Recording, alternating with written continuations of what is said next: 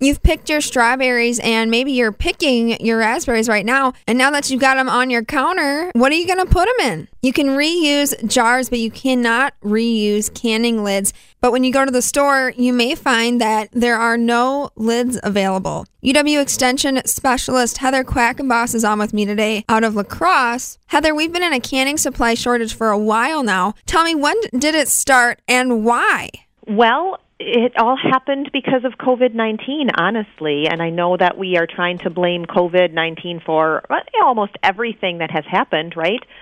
And what really occurred is as people stayed home a little more, as people found that they had more time because they weren't going out and doing things or weren't able to go out to eat or maybe even buy some of the products that they were used to, they started to say, you know what, let's plant a garden. And in all honesty, when everything really shut down in March of 2020, it was prime garden planting season.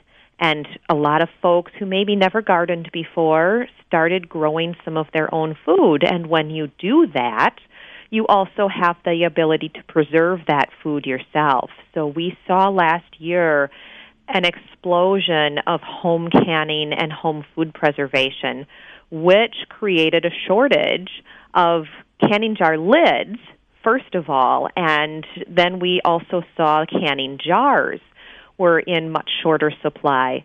So, if right now you were to go to a store, you are not very likely to find canning jar lids on those shelves, and even some of the jars may be very much lacking from what we're used to seeing.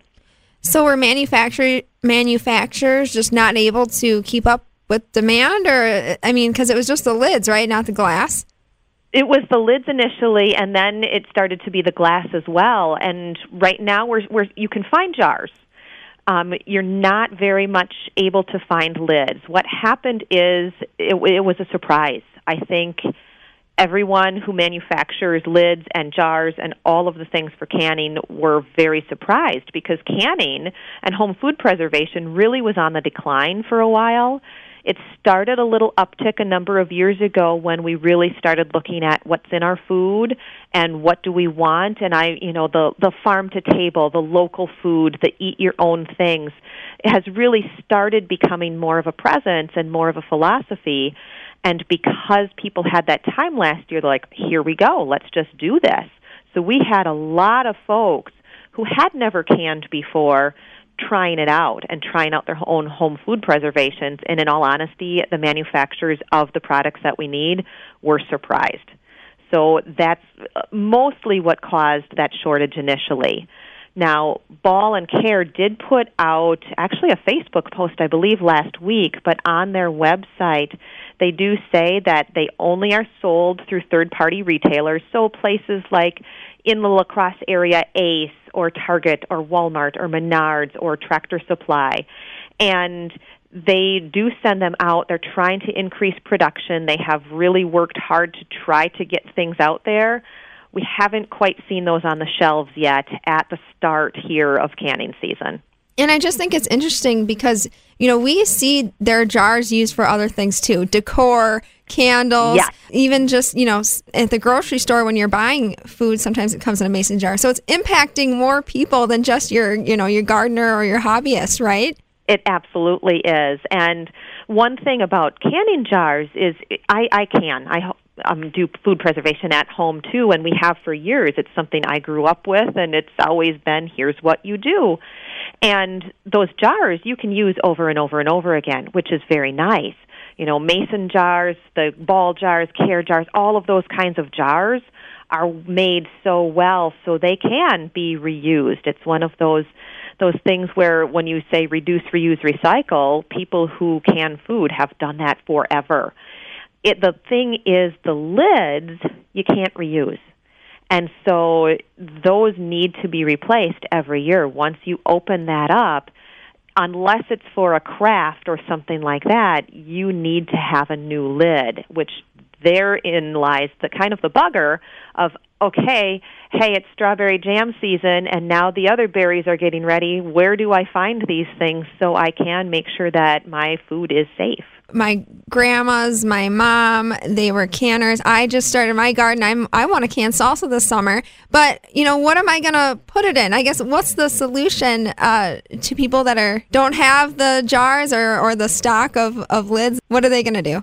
And in all honesty, it's one of those if you're at the store and you see some and you know that you're going to be canning, pick them up. What we've seen this last year is people taking advantage of other folks and either buying surplus of all of the canning jar lids and then trying to sell them online for a much higher cost. And we've also seen some really poor products sold in different places or online. So there is that that we need to be a little careful. We need to be watchful, and it's that buyer beware when you do things. So if you are in the store and you see, hey, here's some jars, get them you know, if you know that sometime this summer you are going to want to make salsa and can things, get those supplies when you see them. Just like we got a little bit used to during COVID and during the pandemic of, oh, hey, here's some antibacterial wipes. I'm going to buy a container of them. Or some of those other products that we noticed were, oh, we're a little nervous that this isn't going to be here anymore, so we're going to get some. I wouldn't say buy everything you know, think about what you will need and what you're probably going to can and purchase those materials when you see them. Otherwise, we might have to, you know, get into freezing because that's the other option, right? Freezing everything. Absolutely. Freezing is always an option. I know there's a lot of freeze dryers out there, which is another product where if you wanted to make salsa, you'd make your salsa, you'd put it in a freeze dryer or even a dehydrator, and you could make it almost like a fruit leather type of thing and save it then on the shelf. Freezing, if you have freezer space, is a great time or a great option for for home food preservation what the recommendations are, particularly through Extension and through the USDA or the National Center for Home Food Preservation, is make sure that you use a tested recipe. What we have a tendency to do if if we cook or bake we're like you know what let's add some of this spice or let's try you know it, let's try adding chocolate to this which is great when you're baking something or cooking something to eat right now when you're canning food, it's the heat, it's the temperature, it's the pressure that's really going to make a difference in is that food going to be safe for me to eat if I can it in a pressure cooker or if I can it in a water bath, if I eat it a year from now, is that still going to be safe? So using those recommended recipes that you can find on the National Center for Home Food Preservation, or if you find a recipe and really follow it, generally you're going to be safer than if you say, you know what, I'm going to make some salsa and I'm going to throw a bunch of stuff in it and not worry about the acidity or how you need to actually preserve that. Freezing is one of those things, though, that is generally always going to be safe because of that temperature. And Heather, I, I just think it's great that more people are even though there's this, this supply issue now i think it's great that pe- people are getting in their you know backyards or communities or whatever gardening and then learning how to preserve and process their own food do you expect this to continue though I would love the home food preservation to continue. It's something, I mean, if you look historically at how we've come to be, we used to have big gardens, and those gardens fed us through the year. We didn't have all of the you know, transportation to get strawberries from Florida or California to Wisconsin in the middle of winter. We had to actually can those strawberries or freeze them or make jam so that we could have a taste of the summer in the wintertime.